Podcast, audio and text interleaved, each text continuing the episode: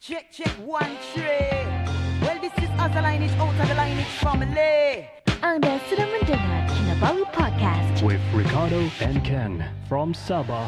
This is Kinabalu And right now, Podcast. we answer the only good system is a sound. Live Recording Podcast berentasi Laut Cina Selatan ini dibawakan khas kepada anda oleh KL Podfest 2024. Yeah. There you go. Uh, follow socials mereka di KL for Podfest hari ini. And of course, Ken, what is it, Ken?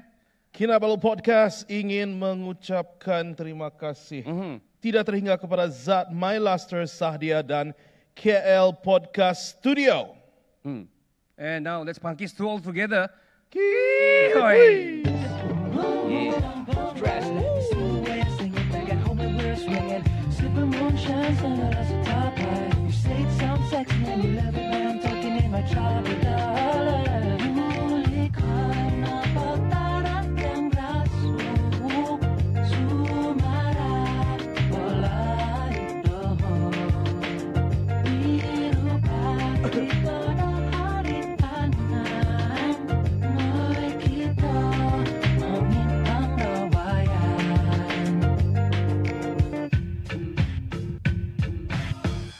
Assalamualaikum warahmatullahi wabarakatuh. Saya Ricardo. Saya Kenny, Dan saya Faizal. lah. Kami dari Kinabalu Podcast, the number one podcast in Sabah. extremely legit. Aku tengok macam mikrofon kau tertunduk-tunduk sikit, Ken. So, what is happening with your with the microphone? Tadi Um, kita sudah... Dia apa ni gerak-gerak. Saya biasa it's okay. Ah. kasih dekat di mulut, bah. uh, We hope everything can pick up, the sound and everything can pick up. Okay. Saya kasih kuat lah. Dengarkah? Yeah, Are you really seriously comfortable with that? It's like Yeah, di I'm good, perut I'm good. kau sudah. the mic. good. I'm good. Okay, we're Yeah. good. So anyway, kita dipanggil oleh KL Podcast di all the way daripada Sabah, uh, Kinabalu Podcast dipanggil. It is an honor to be here, by the way. Ya, betul. Serius Lana. Yeah. Dan to be reaching the the the level di sini for me saya sangat bangga to be, be repre- representing Kinabalu. I Mm-hmm. Mm-hmm. feel you, man. representing Sabah. So we have a special guest today on this Yeah. session. Sangat special. Ya, special. Ah, Please welcome, ladies and gentlemen, Boss, Boss Dave. James. Hi. hello. Hi guys. Hi. Hi. Hi. Saya Everyone. saya- First Nama time saya, James. nam- oh ya, yeah. Sorry, sorry, sorry. Cut sorry. you pula. Teruskan, teruskan. It's uh, live recording, Ken. Ya, Ah. Live with audience, Ken. Okay? Ya, biasanya kita kasih stop dulu, eh, kau rusak lah, kau kasih rusak, kita record balik. Now we cannot lah kan. They don't understand what you're talking about. Oh, Too iyalah. fast. Anyway, Boss James, uh, I want to ask you, why do you pick Kinabalu Podcast? It's a very trial and error that we're inviting you. We, of course, you are one of our list in our sessions. We hope that one day we can fly to KL and then do with you. It is our list. So it, we tried, and why do you pick Kinabalu Podcast to be in our show? Sejujurnya, Yeah. Okay. I love Sabah. Oh. Wah. I love Borneo, I love Sabah. I Super love Sabah. Okay? Mm-hmm. I suka orangnya. I suka cara mereka layan orang. The food. Mm. The weather. Ah, Uh-huh. Everything is perfect. Sumandak? Sudah semestinya. Doakan dapat ya. Doakan. Ah, amin, amin doakan. So practically, I do believe as a content creator, as an entrepreneur, kau ada even though there's no weekend for you, you always work and everything, and um, of course you ada um, your schedule yang dah schedule today. Yeah. And I do believe you have to push some of it to be here in the Cal Podcast to, to with us Kinabalu Podcast. Tell us in deep why do you choose this show instead of the rest? Uh, first of all, I think KL Podcast is the first festival Yeah, in Malaysia. correct. Ya, Secondly, I think saya it's a Malaysian show, ya, and I, Betul. I think for the things I do, I hope Malaysians get it first. wah, And then uh, the reason why I love podcasts is because if you see my contents lady, I also started doing this sharing with some uh, business owners all over Malaysia. ya, we see, we saw it. Because I think podcast is a way that we deliver message with a very true way, and on knowledge, sh- knowledge sharing. Uh, so by the end of the day, orang yang dapat kebaikannya, yang mendengar, yang tengok, and it's a good vibe. Wow. Wah, Thank you so much again. thank you so much, boss. Thank you. Can, can we call you boss? Like Call me James, please. James ah. James, please, please, please. Macam di Sabah kan, we call everyone boss. Oh. Ya. Ah, Kita biasa panggil bosku kalau dekat Sabah. Ah, Okey, bosku James. Tadi bosku James bagi tahu kan, sangat love dekat Sabah. Yeah. Mesti ada satu, satu sebab kenapa yang yang dalam banyak-banyak yang bos James suka tu kan, mesti ada satu yang man. Dia punya kunci yang sebab menyebabkan jatuh cinta dengan Sabah. Kalau cakap pengalaman terbaik saya dekat Sabah, Okey. Ya. saya akan cakap uh, tahun lepas saya pergi ride Borneo. Oh, Borneo. Oh, Ya, okay. 27 motor, hmm. 5 motor breakdown. Okay. Okay. Kita tahulah jalan What, what, dekat are- Sabah what macam mana bike you riding? We were riding a Y16. Okay. Oh. You tahu kan jalan Ah, tahu. Yes. Uruk eh. and then Teruk. jalan sudah sampai 6 6 lebih Sabah sudah gelap kan. yes, yes. Ya, Ah, ya. betul. Then motor breakdown. Okay. Tepi jalan. Adi. Like jalan yang tak ada lampu semua dan orang berhenti. Oh. You tengok. You perlukan bantuan tak? Mm-mm. Then dia pakai 4x4 tapi tak ada tali. Okay. Dia cakap tak apa. Dan kami ingat dia suruh jalan tau sebab tak boleh nak naik. Hmm. Aha. Tak ada profession kan. Then tolak, tolak, tolak lagi. Depan dia tunggu kita. Dia pusing balik, dia beri tali. Ah. Dia naikkan motor kita, Oh. hantar sampai hotel. Wow. Malam tu was a two hours drive. Cuba kau bayangkan kalau kita yang tolak motor tu, kaki dah nak patah dah separuh jalan Oh. sampai ke KK. Ui. This is from Kundasang. You ride from Kundasang to Kiki, was it? Ya, Okay, okay. Ui gila jauh. betul-betul gila jauh. Kaki semua orang, you know it's a full day ride. Yeah. Since 8 pagi kita dah ride, petang semua orang dah letih nak tolak lagi. Oh. Ni Orang datang tolong. Sampai hotel, saya tanya dia, boleh saya pay you back or something? Hmm. No. Oh. Mm-hmm. No, they don't want money. When was this? Last year, Last year. ah? September, Meaning to say, last year people already know you juga lah, kan? maybe. Yeah. People know you long time ni. Ah. I think it's not just because of Boss James, but it's because the people memang dia berniat baik dan dia nak tolong. Yeah, come to Sabah and break down your your your car lah. We help. Boss James, you've been into the industry quite uh, not to say that long, tapi you reach to the point that you know I think everybody inspire apa yang you buat lah. So where you come from sebenarnya? How old are you by the way? Am I supposed 24. to be 24. honest? Yeah, be honest because this will honest, become man, be your honest. profile, you know. People might come and date you, ah, you see. Okay. So what's your age? Sorry. Uh, 32. 32, 32. I'm 30 this year. Born in 92. 92. Titu ah, singlein and minglein ah. Yeah. So so you're 32. So wah, dia orang tepuk tangan dah 32. well anyway, okay. So you where, where, where were you born? Were you from KL? Were you from anywhere here in Malaysia? I'm from Klang, Okay. Apa, Selangor, Originally. Okay. originally. Born and raised in Klang. But It's a small kampung, small town. Uh, studied in a Chinese school, SJKC Sujin. Okay. Kebangsaan, Kuanghua. Uh, went to Taylor's. oh, Taylor's. Playlist. Nice. And then selepas itu saya teruskan uni dekat US, University of Nebraska Lincoln, Wow. Univers- in, in United States of America. United States. How long were you there for? Two years and eight months. In, I believe you studied business. No, no, I didn't start business there. Masa tu I part time. I kerja dekat uh, Oriental Market. Oh, I kerja dekat Japanese restaurant. right, right. I kerja dekat uh, Here and there lah. here and there lah. Janji dapat duit lebih, I nak pergi jalan-jalan. Oh, you finish habis dah belajar. Dah, dah Ah, habis lah. Habis dah. Nebraska habis dah. I, I came back. I kerja dekat bank for one year. How long bank? okay. Shout out.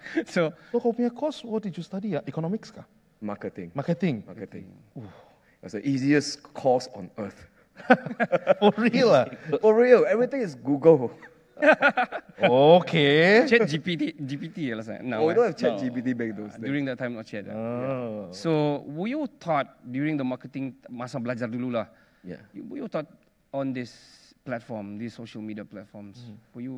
Not really. Not really. Not really. I think what we studied back in uh, university adalah SWOT analysis, Oh, right. uh, 4C, 5P, uh, things like that.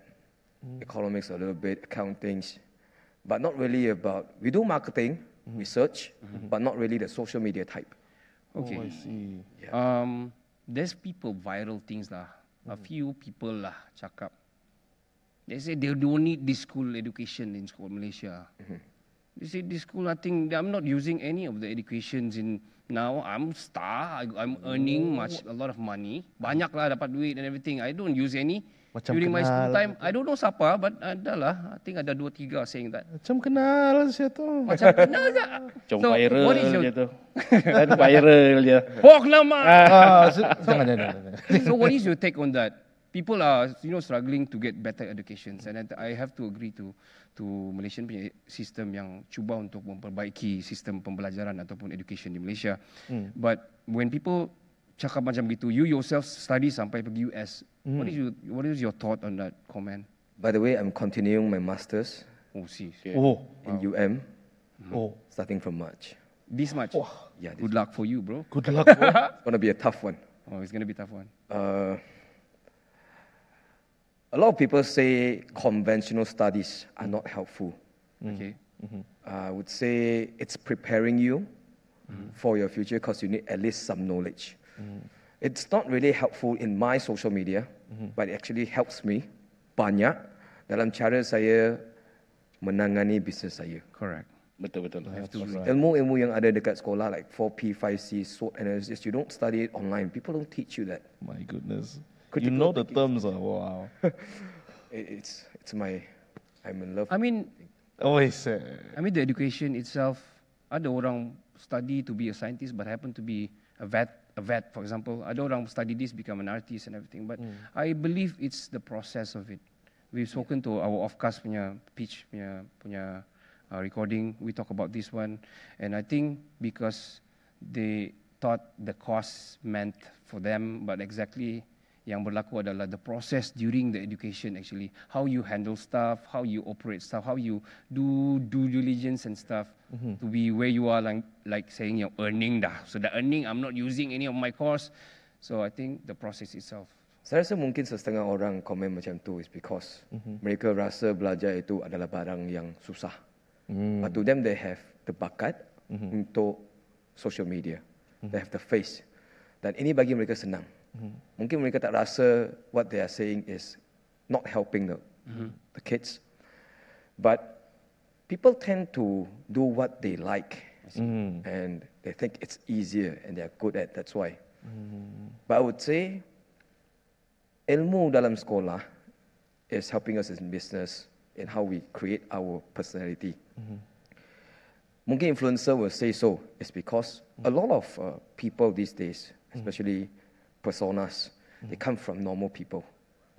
Dari tak ada attention, income yang kurang, to a certain stage that mereka dapat income yang tinggi sekarang. Yes, yes. And they thought that's their max already. That's why they don't think they need to improve. I say But wait, wait until you go into the business field. Oh. Mungkin mereka rasa comfortable sekarang. But would you assure that you're going to be famous for another two years, three years, five years down the road? Exactly. But if they see that how much they can construct, how much they can earn from a business in the long run, they don't see that. If they see that, for sure dia tengok, alah kalau saya tahu saya start bisnes awal. Kalau saya tahu, saya belajar awal. betul betul, betul. Because they thought that they're earning their, their pride and their ego. So it's like, oh, I boleh untung banyak wang sekarang dah. Bos Jim, are you like macam were you last time when you grow, grow, growing up were you outspoken like this like in your content kereta ini 1.5 JLC and stuff like that. are you outspoken as as like you are right now masa you growing up in school whatever it is during during No. school time no You're not a public speaker. will you get bullied in school maybe Hmm. I don't know No, I'm more of like a kaki ponteng. Penting. ah. disclaimer guys uh, we're not I was uh, called, called urging to you. Uh. the head, headmaster's office to sit. What's your problem?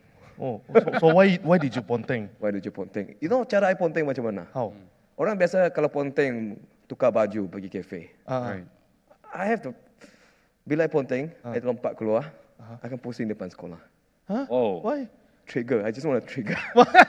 Memang gila. cari pasal lah Kira hero lah, hero, hero, Ini saya hero kaos konting. lah. Ya, wah. Cari pasal lah. Memang cari pasal. Jadi cikgu cakap, you lari tak apa lah, you datang balik, you ni memang sengaja nak tunjuk orang you ponteng eh. Dan aku kata lagi jumpa cikgu, dia cakap, no lah, just tak pernah rasa. Then, something different than what people do. Oh. Like if you ask me to speak in front of everyone last time, no. Wow. Wow. wow, wow. Takut, malu.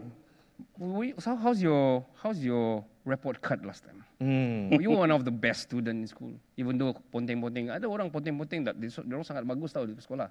Kamu tu banyak Oh, A ke? Ya. kau, kau nomor satu ke selalu yeah. di sekolah? I was in the first class, Wow. Oh. Wow. That's, but I was the last in the class. I got uh, six A's, three B, and one C. Eh, same ah. Yeah, Ah, same. SPM right? yeah, SPM. Ah, sama lah. yeah. kira kamu reveal kamu punya SPM lah. Jadi you have to reveal yours now. jangan, jangan, jangan reveal. Mohon, mohon, mohon. sorry, sorry. No, no. Okey, okey, Bos James. Ya. Saya, uh, apa tu bila kami sudah decide untuk panggil Bos James kan, saya pun tengoklah dekat TT. Saya tengok dekat TT itu ada beberapa TT yang saya tertarik. Yeah. Dalam VTT tu, VTT tu, Bos James tu. Saya tengok ada satu VTT tu yang Bos James sampai je dekat Sabah dan terus naik heli pergi ke sekolah. Sekolah tu SK Boyan kalau tidak silap. sekolah tu adalah SK, ah, sekolah SKM. Adakah pada masa itu memang sudah diplan ataupun memang Bos James pergi ke Sabah masa itu untuk bantu atau buat charity untuk sekolah tu? Uh, program itu telah diplan awal-awal. ya. Okey. Sebenarnya sejak tahun 2018, uh, saya ada tim saya yang akan cari tempat yang perlukan bantuan, perlukan sumbangan. Uh, dan setiap beberapa bulan kami akan pergi Sabah. Oh, setiap beberapa bulan. Ya. Oh. But So setiap- last last pergi dekat Sabah untuk buat charity untuk sekolah. uh, last year kita pergi En mana tempat tu En? Lupa. But kita sampai Tawau, Okey. Oh, dekat Tawau, Tawau. Tawau. lah Datu. Oh, LD, LD. Ya, yeah, but I think four hours drive. Ya, ya. Ya, yeah, masuk Felda kita bawa 500 kerusi. Oh, you were So doing charity. next Bos Ya. James, welcome to Kota Merudu Bos James. Please Kira go to paksa Kota Merudu and pergi sekolah kat saya. Well, Ba- yeah. Well, bagi- anyway, um, just to tell everyone, we are teachers. Yeah. We are, Oh, really? We are Yeah. teachers. We, Kami adalah cikgu. Uh, sekolah rendah lah kita. Yeah. Yeah. Sekolah rendah. Cikgu yang paling style. Mm, we don't really mention in, in podcast because Yeah. our podcast is a little bit uh, explicit, but Rated E lah. yeah. Mm-hmm. But we always kno- uh, share the thought of you know education system Malaysia, how to be to be in in better line during Mm. du- in dalam kita orang punya education punya line lah. So you are with business, you, you do business with your parents, uh, your dad or something. How, how do you? Kau ni anak orang kaya, Jim Bojan. Yeah. Or what? Kaya orang sedia. kaya. Do you pay your award? Do I pay my award? Hmm. I paid for my first award. yes, really. Okay. After that, I never get paid, and I never paid. Oh. Yes, like Nona re- recently, um, Malaysia Board of Records. Wow, amazing. Uh, what's that called again? Top achiever. yeah, yeah, yeah. yeah. Oh, I saw that. So no, no, I don't pay for my awards. Wow. Back to the question, you you, you ada kedai motosikal. Yeah, betul. How do you start it? Business itu sebenarnya bisnes ayah. Okay. Oh, it's a family business. Yeah. I see, I see. Ya. Uh, but then uh, tahun 2000 2015 bila saya balik business, Mhm. bila saya balik Malaysia, ayah saya suruh saya actually I got a job in US Mhm. with Isuzu. Then my, my dad told me if you don't want to come back to the business, I'm going to sell the business. I can relate. Yeah. I'll tell you why. You can continue the story first. And then bagi saya tanggungjawab sebagai seorang anak. Do I want to come back to stay in Malaysia or you want uh, do I want to get a better pay in US? Okay. 4000 USD, bro. Wow. That's a lot of money. I can That's Hmm. a lot. Hmm. earn- I can go to- get a Mustang, get a house. Exactly. Yeah. do a lot of things I want, but not in Malaysia. But I pilih, I cakap lah, ini adalah family pride. Ini adalah tanggungjawab sebagai anak. Ini adalah passion saya. Because I love motorsports. I see. Super love motorsports. Okay. I see. And then, I still go to the bank untuk kerja sebab uh, bisnes motor sangat-sangat traditional. Kalau tengok tujuh tahun lalu, lapan tahun lalu, bisnes motor sangat-sangat old school punya cara. Mhm. Yeah. Dia tak macam sekarang. Ada service center, ada charity program, ada community ride. Yes. Yes. Ah. Ada aircon. Mana ada uniform. Yeah. Ada yang bawa pokok. Dan masa tu I fikir nak cari duit macam ni susah. Sangat-sangat susah. Orang nampak macam okay. But margin dia sebenarnya sangat nipis. And you have to be very, very hardworking. Yes. And there's no SOP. So in 2018, 2019, we went to Japan training.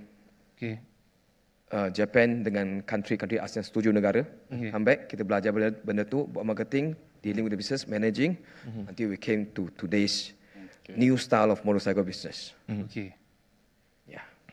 Um, I've got a question. Yeah. Um, let's dive into your your father's business. How do you start it? Did, did your father ever macam Kasih cerita kau macam how how, how did I start the business and all that. Uh, okay, ayah saya dulu seorang mekanik. Hmm. But bila dia dah kahwin, dulu punya gaji 200 300 saja sebulan. Yeah, back then lah. Then dia cakap lah, I perlukan hidup yang lebih baik sebab dia tak belajar. Yeah. He find it very hard to find a good living for us. He wants the best for the kids. So dia cakap, dia kena try hard, jalankan bisnes, janji ada rezeki yang lebih, boleh hantar anak. His only target to make sure the kids finish university. Wow. Cuba bayangkan ah. Umur dekat dengan 40, you sign agreement you tak baca you sign saja. yeah. Dia suruh mak- kami baca, mana kami faham? We were in high school and we were forced to read the agreement.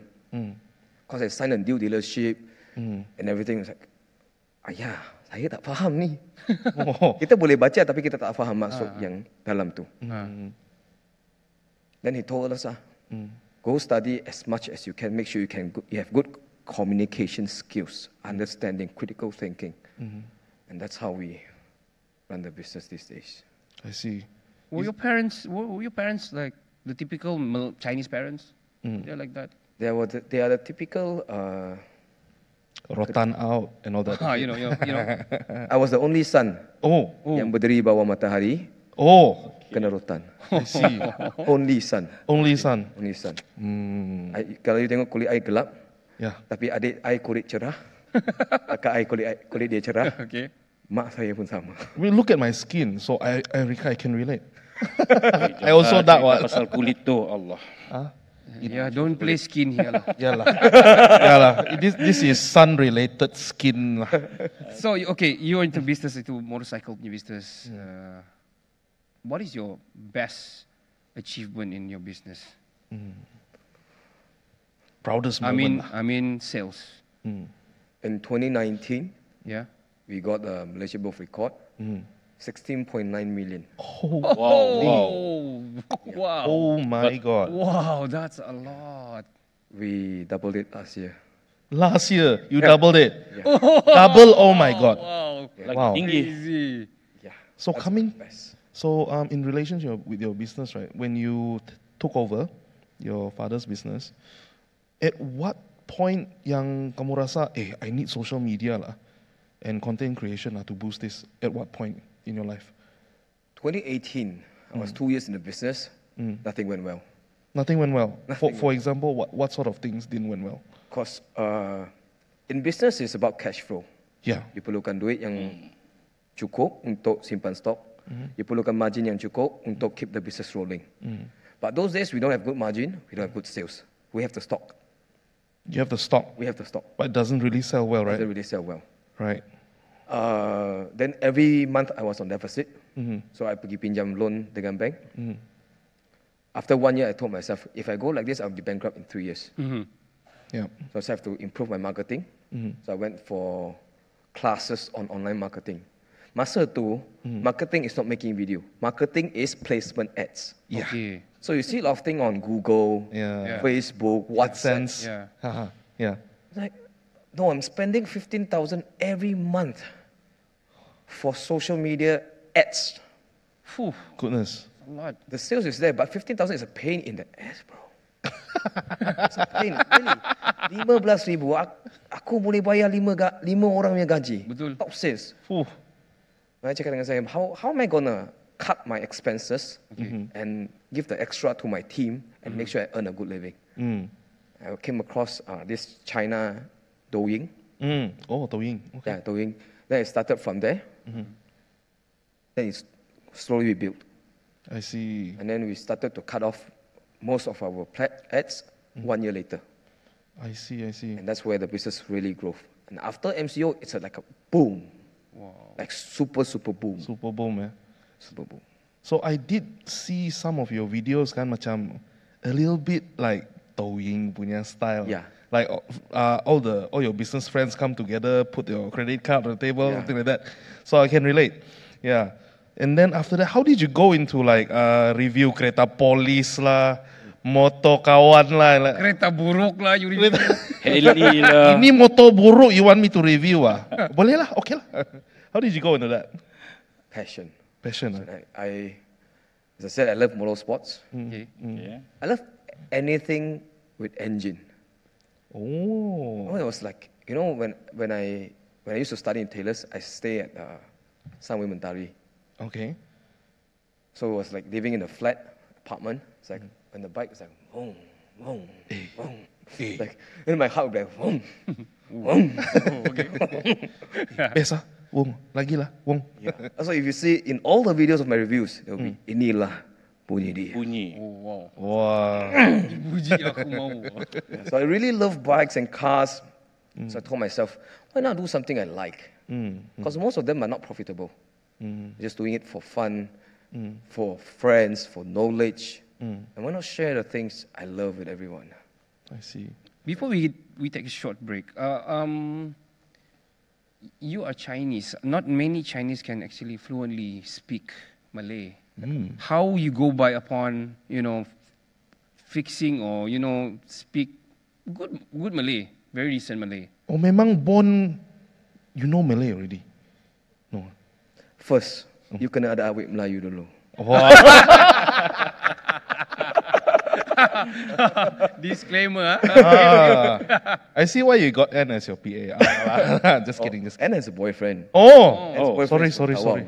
sorry, sorry. Ah, Kena umum sini ah, kan. Dia umum sini, yo. We have a very professional relationship. Okay.